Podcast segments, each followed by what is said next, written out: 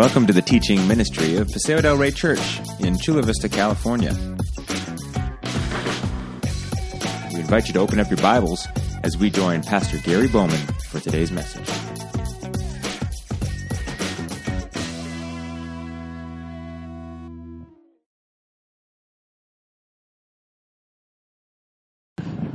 Man, I'll tell you, it's easy to get angry, isn't it?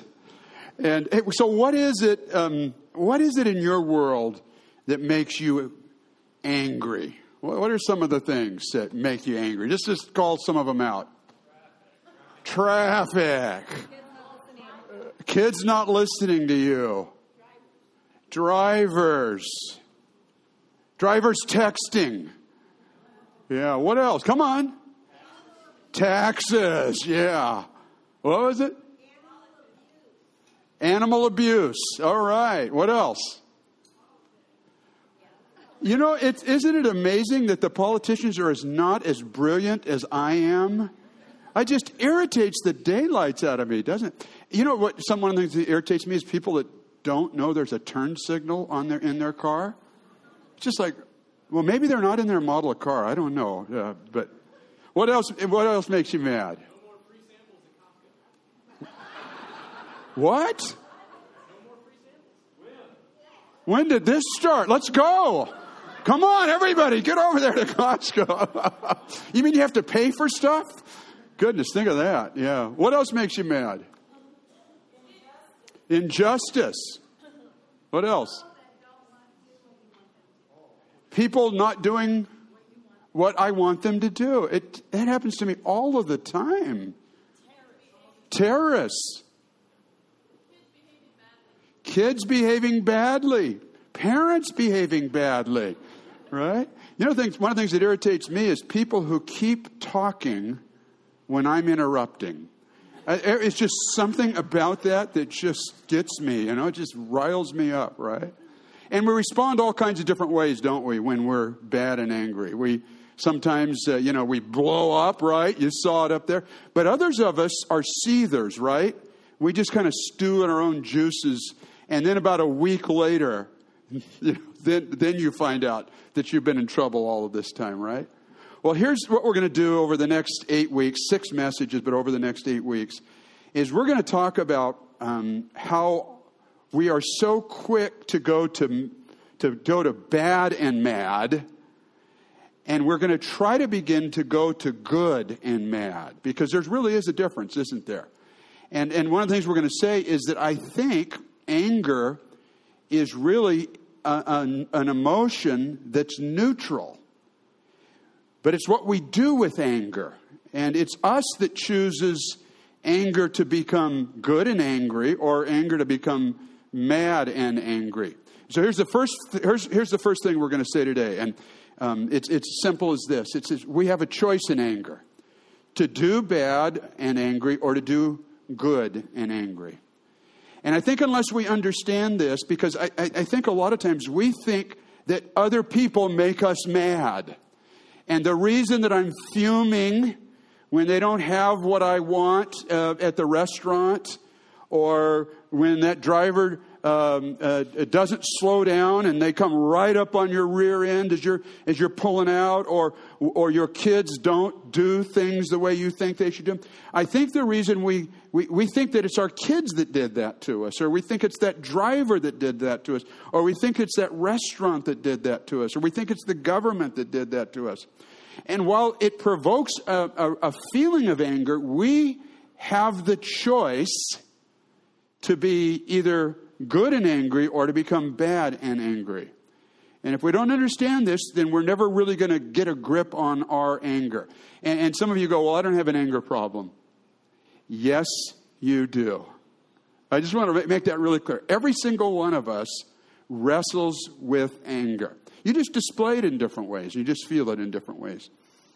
And now, how can I say that that anger is a choice. Does the Bible back that up? And, and we're going we're gonna say absolutely yes. And we're going to look at a story in just a couple of minutes, a narrative that shows two people who are both confronted by things that they don't like. And that's kind of at the heart of anger, isn't it? Something happens I don't like. And they're both confronted by things they don't like, and yet they react very, very differently. And then there's some very clear instruction in the New Testament in Ephesians chapter 4 where Paul says this. He says, In your anger, what does he say? Do not sin. Now, that's not an admonition to be angry. That's a statement that when we are confronted with anger, and I think, again, I want to say that I think anger is a neutral emotion. You know, it's something you can't stay away from in life because things happen all the time that we don't like. We, we collide into people, into things all of the time. And, and the, the, the response then when things don't go our, our way is this feeling or emotion of anger. And it's a real primitive emotion, right? You don't have to think much to get angry, right? In fact, you don't think much when you get bad and angry. You have to think a lot to become good and angry. And, and just it's this primal, almost instantaneous anger choice.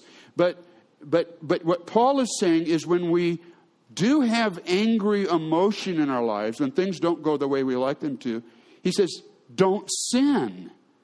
And so there's a sinful kind of anger, and there's a not sinful kind of anger. The sinful kind of anger is this bad and angry, bad and mad.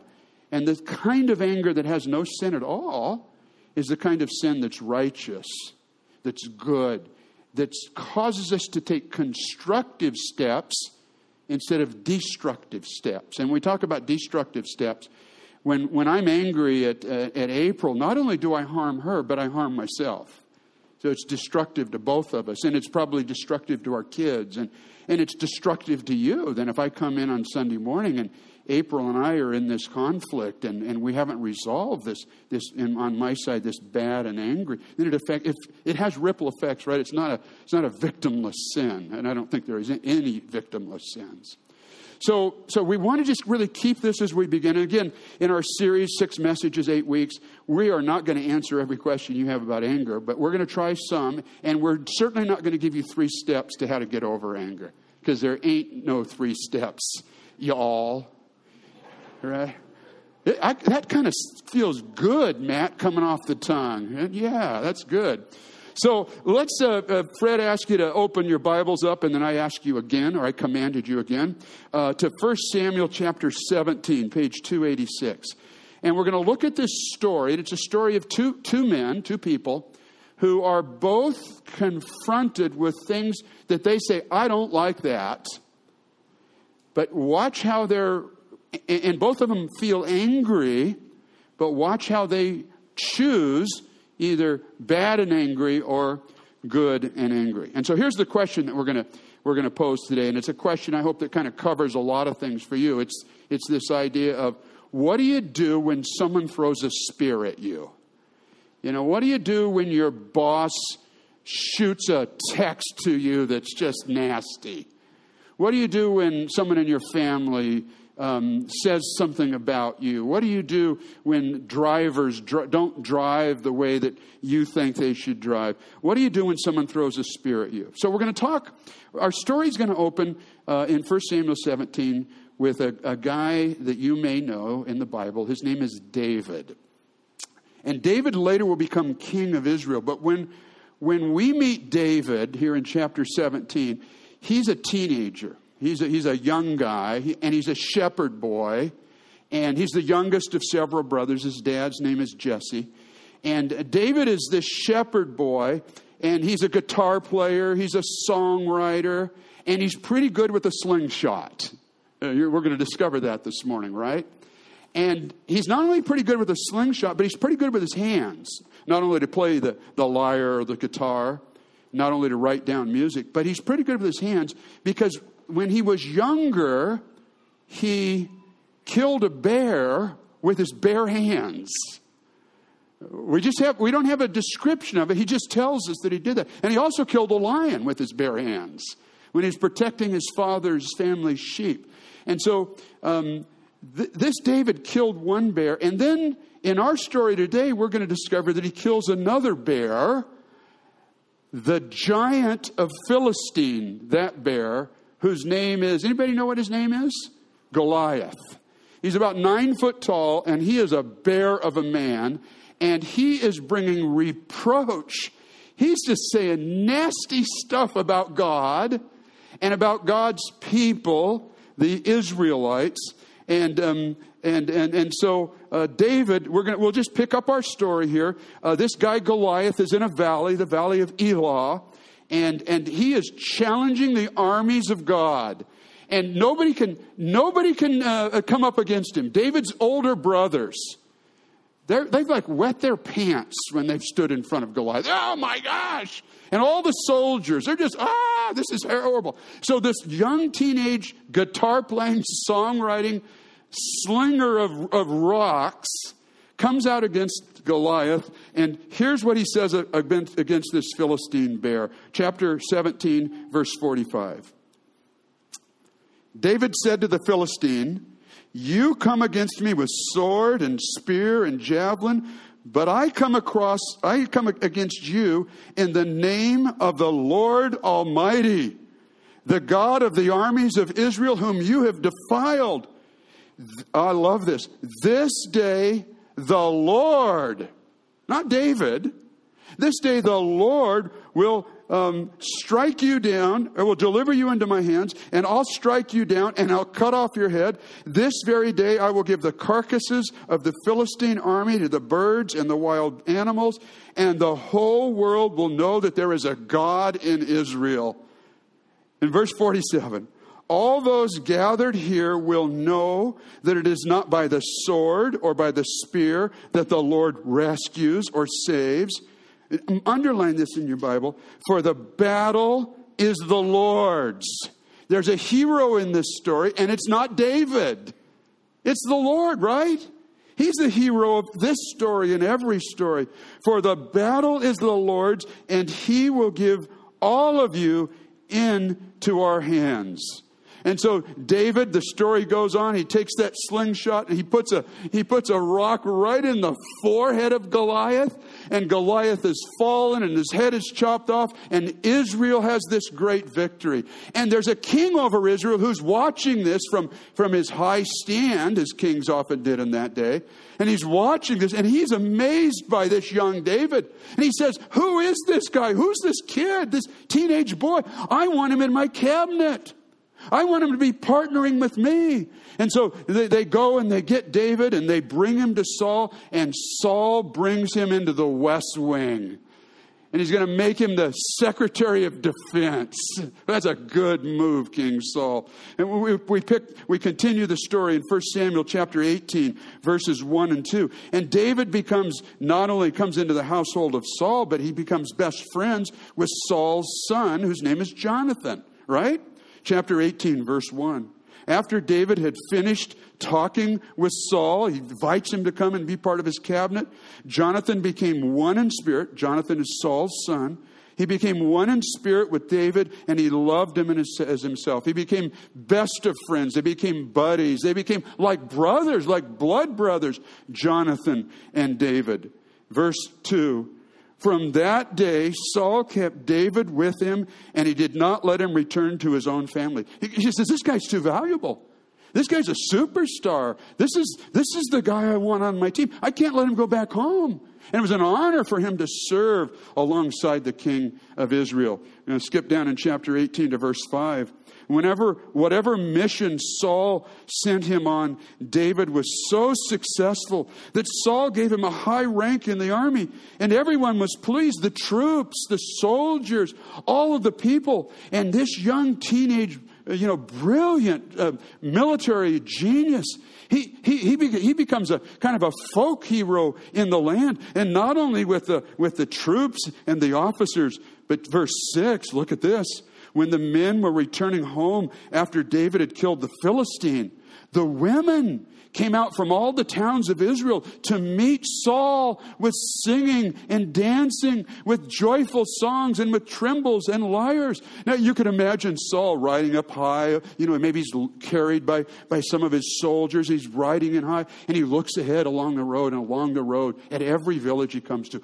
All of the women have come out. Kind of likes that, right? They kind of like me. Huh, this is interesting, isn't it? He says, Look at all these women. They're out there to me. And they're, listen, they're singing songs. I bet the songs they're singing are about me. about how great I am, about how victorious I've been, about how my kingdom will go on and on and on. Sometimes he would go into a town and say, when we go through once, circle back again, kind of like an encore. We went to a concert the other night, and it was like this obligatory encore. It was like, it was a staged encore, right? Because he came back, and, and I wanted him to come back, but it's like, dude, don't go off the stage. Just stay there and play those two extra, extra songs that you're doing. That's okay. And, and Saul's like, oh man, I want to hear this more. You guys, stop, keep going, stop, keep going, right? So, so he's listening for these voices and he gets closer and finally he's able to make out their singing. And as they danced, verse 7, they sang, Saul has slain his thousands. Oh, it hasn't really been thousands, but say it again. Say it's an awesome. Saul has killed an awesome number of the enemy. Sing it again. Sing that chorus again. And they sang and they continued to sing. But the second stanza didn't hmm, quite please King Saul like the first one did, did it?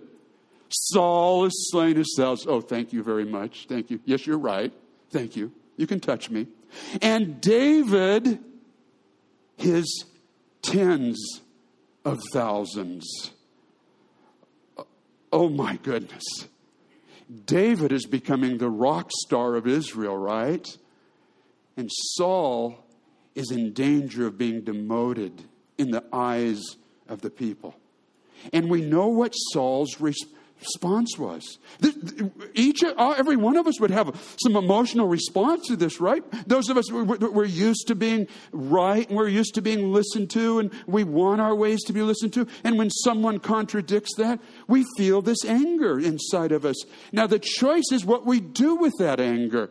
And look what Saul, look what Saul feels. We don't have to guess what he feels. The Bible tells us, verse 8. Saul was very angry. He wasn't just angry, he was smoking hot mad. The Hebrew word, I love this word for anger that the Hebrews have. The Hebrews are a very vi- visceral people. They're a very emotive people. They're not precise in their language. They're colorful in their language. They use their hands as they speak oftentimes. And this word for anger means it, it, it's the snorting of a horse's nostrils. You know, when, when that horse is mad and begins to rear up and his, his nostrils open up, that's the word for anger. And Saul was not just mildly angry. He wasn't just annoyed. He wasn't just irritated. Saul was very angry. This refrain displeased him greatly. It, dis, it displeased him greatly. And, and I think this is what the essence of anger is. This is not the definition of anger, but I've tried to kind of sort out and figure out what would be, uh, for, for our first message here, what would be the essence of anger? And here's what I think it is for us today it's displeasure about something I care about. And, and, and, that seems to be what's happening to Saul here, isn't it? In fact, the Bible tells us. That's where I got some of the definition from. This refrain displeased him greatly. Now, help me out here. What displeased Saul about this second stanza of the song? What are some of the things that displeased him?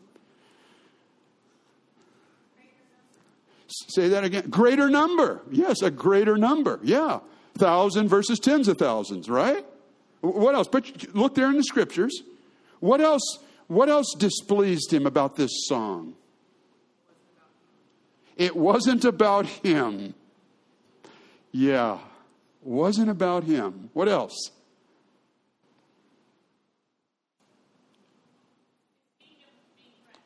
There, I think that's the essence of it. Is, and we're going to talk more about this in message three together. I think what's underneath this essence, this displeasure, is my kingdom come, my will be done.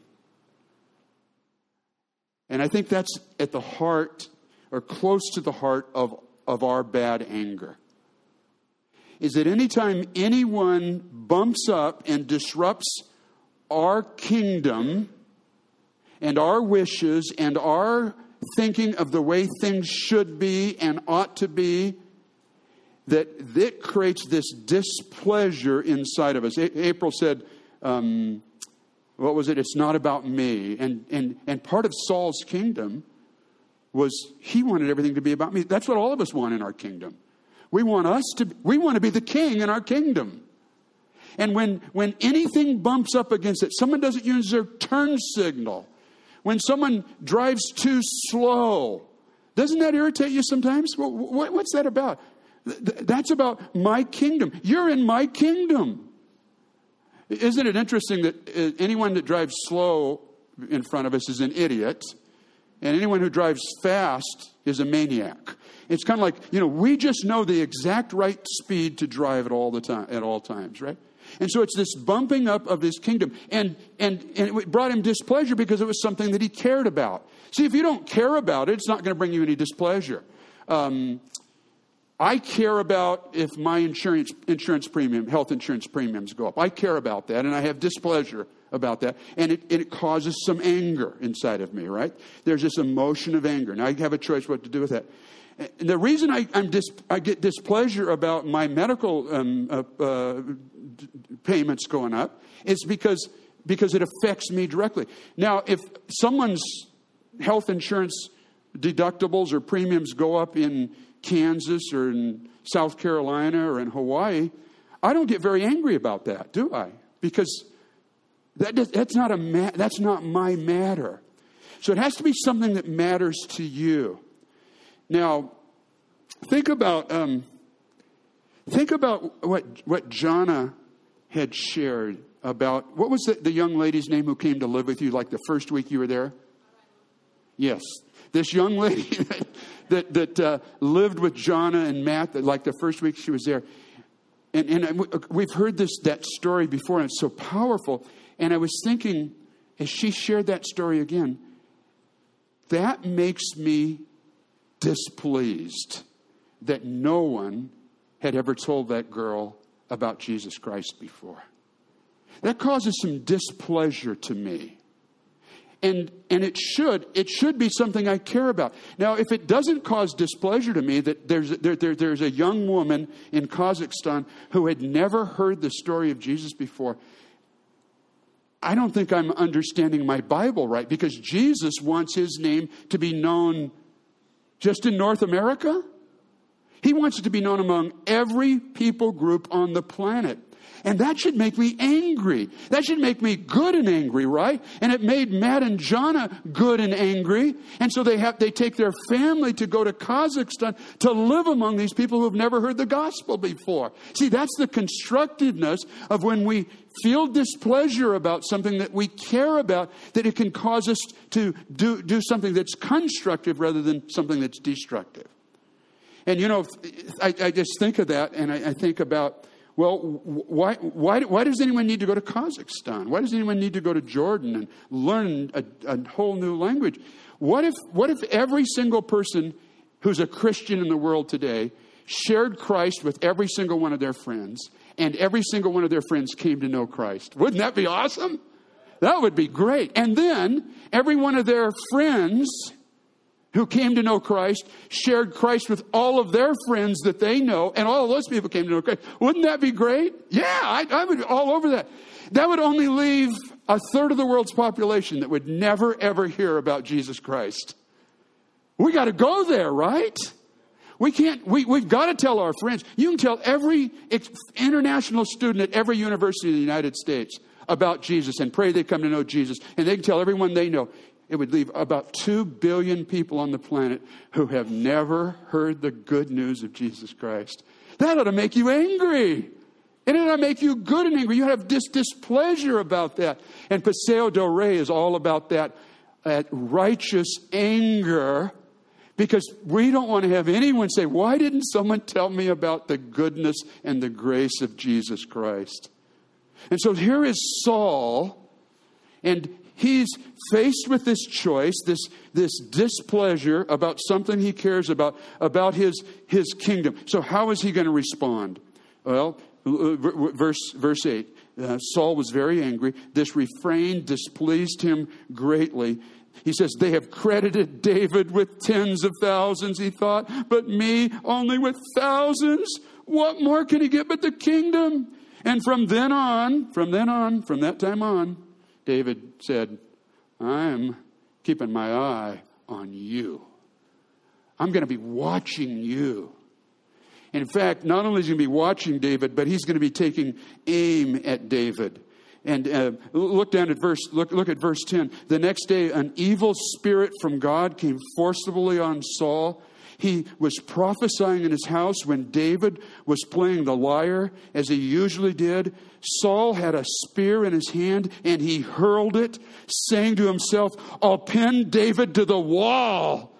But David eluded him twice. Now, what's that evil spirit from the Lord about? I'm not really sure. I think what it means, and we see this in Scripture several times, is sometimes when people are headed in a direction, the Lord gives them over to that. We see it in Romans 1. We see it in, in, in, the story of the Pharaoh. That someone who has already decided to go in a certain direction, the Lord gives them over to that. And that may be, I'm not sure what is happening in he- here. And we already saw that David was already, excuse me, Saul was already very angry in verse 9. Perhaps the Lord just gave him over to his anger.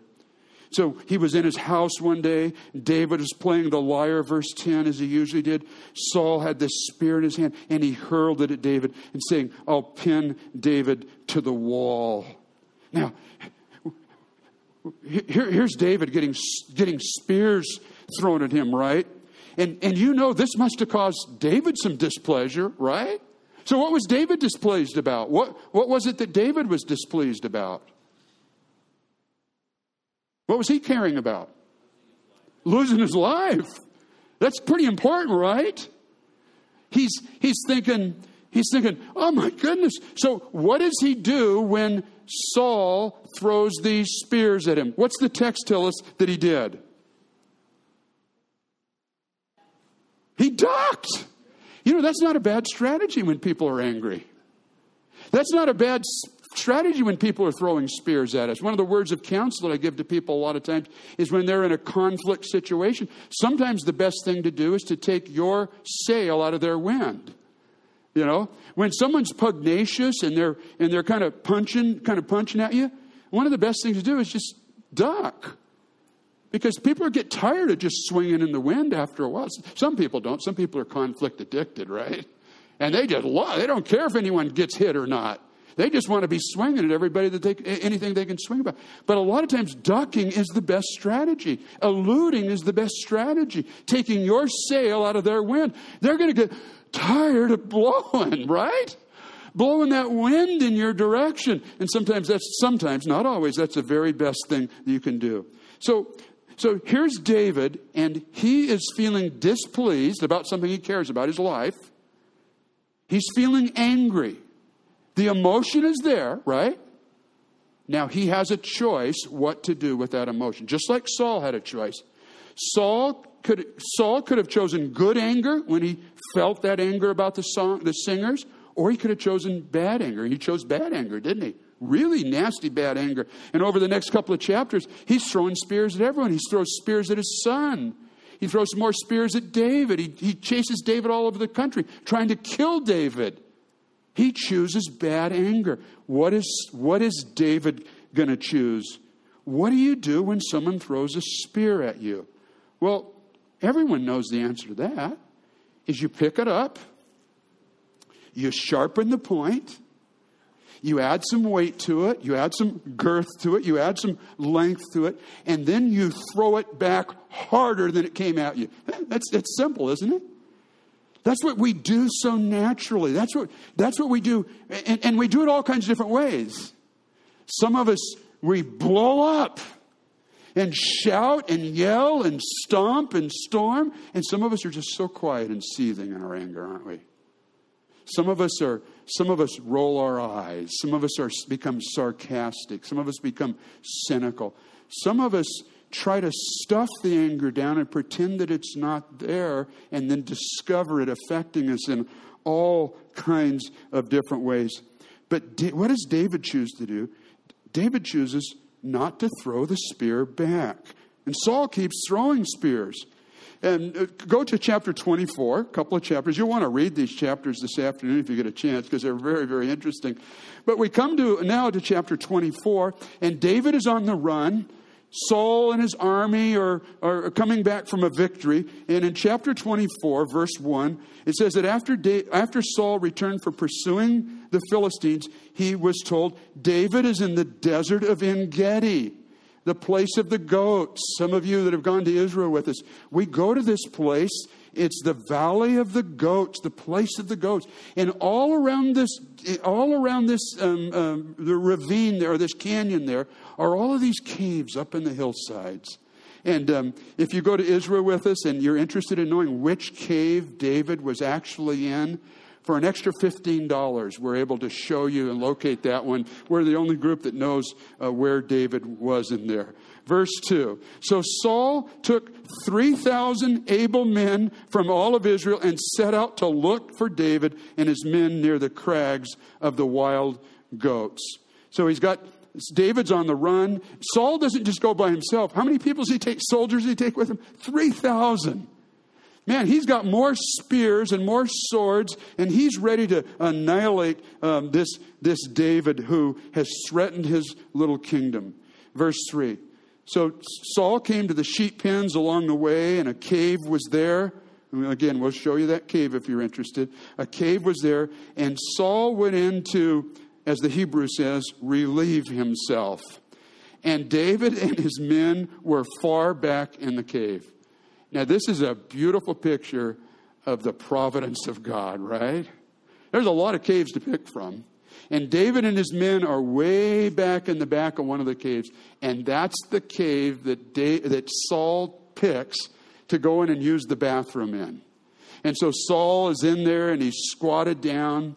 And um, David and his men see him. And his men say to David, um, look, look at verse, um, uh, verse 4. The men said to David, David, David, this is the very moment, the day the Lord spoke of when he said to you, I will give your enemy into your hands for you to deal with as you wish. Well, just as a side note, those men took that verse way out of context. The Lord never made this promise to David. But that doesn't matter when you're trying to prove something from the Bible, does it? It's it just you just grab verses out of context. And so here's what David did. David he crept up Saul is squatted down there and he creeps up to him and he takes his knife and, and, and, and Saul's robe is hanging down behind him and he takes the knife. I don't know, I don't know how he did this. Maybe, maybe we should have the drama group from Kazakhstan show us this story next time, you know? And, and he cuts off the corner of Saul's robe without Saul knowing about it. And then he crawls back with this piece of, of, of, of, of the corner of the robe and he crawls back to his men. And then the Spirit of God came over David, and he convinced David, David, you've, you've done a mean, you've done the wrong thing here. You, you know, you, you shouldn't be disgracing him like this. And so, so David, David goes when, and when Saul leaves the cave, David goes out to the front of the cave. And if I were David, you know what I would have done? King Saul, look what I have. And the next time you do this, I'm going to murder you. But that's not at all what David did, is it? Verse, uh, verse 8 Then David went out of the cave and he called out to Saul. And he said, My Lord the king. And when Saul looked behind him, David bowed down with his face to the ground. And he said to Saul, Why do you listen to these men who say that I'm out to get you? I'm not. Verse 10 This day you've seen with your own eyes how the Lord delivered you into my hands in the cave. Some of my men urged me to kill you, but I didn't. I spared you. I said, I will not lay my hand upon you. Uh, see, my father, verse 11. Look at this piece of your robe in my hand. I cut off the corner of your robe, but did not kill you. You see, uh, see that there is nothing in my hand to indicate I am guilty of any wrongdoing or rebellion. I have not wronged you, but you are hunting me down to take my life. May the Lord judge between you and me. And may the Lord avenge the wrongs you have done to me, but my hand will not touch you. And, and I, I, I think if David would have struck Saul down in that cave, many people would have cheered for him. Many people say that's exactly what you need to do. Your anger, your bad anger was justified. You had to set the record straight, David. You had to bring fairness into the situation, David. You had to show him who was boss and how this needed to stop now. And you should have killed him right then and there. But David chose not to throw a spear back. Verse 12 May the Lord judge between you and me. He's going to leave it in the Lord's hands. And may the Lord, uh, Lord avenge you of wrong, the wrongs you have done to me, but my hand will not touch you. For David says, as the old saying goes, from evildoers come evil deeds. So my hand will not touch you. I am not an evildoer. And so my hand will not touch you. And here's our third point for this morning is don't Saul Saul. Don't become Saul to the Sauls in your life. It's the easiest thing to do is to pick up the sword and sharpen it and heave it back and nail him. Don't Saul Saul. When we feel that displeasure, when we feel that displeasure about something that we care about, choose, it's your choice. Choose the way of Jesus, who Peter tells us that when people hurled at him, when people spat at him, when people um, threw insults at him, when people hung him on the cross, he did not return in throwing spears back at them, but instead, he entrusted himself fully to the one who judges justly. Jesus has walked this path. You, you want to talk about injustice? Jesus allowed it to happen to him. You want to talk about fairness? Jesus' unfairness, Jesus allowed it to happen to him. You want to talk about a kingdom being knocked off of its course? It happened to Jesus. And instead of throwing the spears back, he entrusted himself to his heavenly Father. And that's what you and I can do. This is not a self help sermon. You can't do this. You can't make this decision on your own. It's only Jesus living inside of you who empowers you, who has already walked this road in, with anger that became good and angry instead of bad and angry to rescue us from our lostness and our sin. And Jesus lives inside of you to give you new power. There's a battle inside of you, though. Jesus is living inside of you, but Saul's living inside of you, too your old man, your old woman, your old self. And that Saul that's inside of every newborn baby and every teenager and every parent and every midlifer, it's that, that Saul that's inside of your president, inside of your pastor, inside of every single one of us, that Saul wants to do battle with Jesus who's inside of, and Jesus wants to crucify that old Saul in you and me. And one of the ways that he chooses to crucify the old Saul in you and in me is by allowing other Sauls in our lives. Those people and those situations that irritate us and cause us to want to respond to anger. God uses those to file off the old Saul and to chop off the Saul eh, in our lives.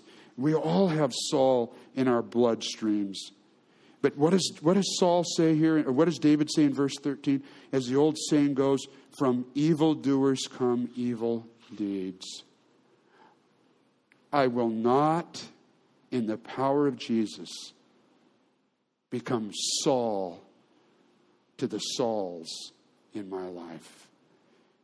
And the only way you can do that is by the living with the only hero in the story, Jesus who chose not to be Saul to the Sauls who hung him on that cross. That's our hope, not in not our own ability, not our only uh, strong intentions to not allow bad anger to come into our lives, but in Jesus who's walked this path before us.